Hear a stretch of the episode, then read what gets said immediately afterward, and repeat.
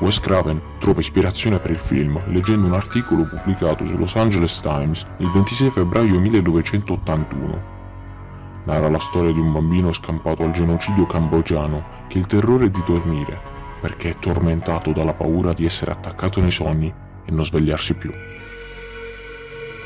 Quando finalmente si è addormentato, i suoi genitori pensavano che la crisi fosse finita. Poi hanno sentito delle urla nel cuore della notte, quando sono arrivati nella sua stanza. Era morto. È morto nel bel mezzo di un incubo.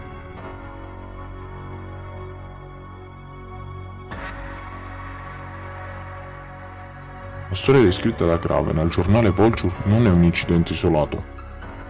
Dozzine di profughi nel sud-est asiatico in America sono morte per ragioni sconosciute nel sonno durante gli anni Ottanta. Come gli obiettivi di Freddy Krueger, molti degli afflitti sono adolescenti e giovani uomini. In conclusione, questa terribile storia resta un mistero sul quale gli investigatori non hanno una spiegazione medica chiara.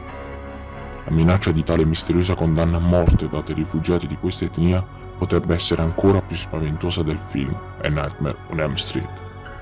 E ci porta infine ad una riflessione, che il sonno può essere un luogo rifugio quando la vita ci mette sotto pressione.